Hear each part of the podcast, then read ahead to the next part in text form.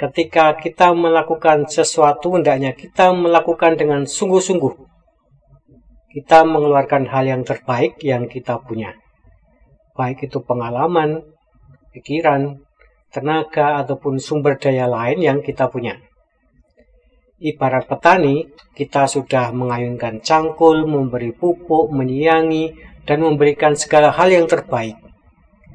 Demikian juga pada hal yang lainnya. Jika semua itu sudah dilakukan, selanjutnya meminta pertolongan Tuhan untuk menumbuhkannya. Dengan kesadaran ini, maka ketika usaha kita berhasil, maka kita tidak menjadi sombong. Kita mengakui bahwa ada pertolongan Tuhan dalam setiap usaha kita. Saudara, lakukan yang terbaik dan serahkan pada Tuhan untuk pertumbuhannya.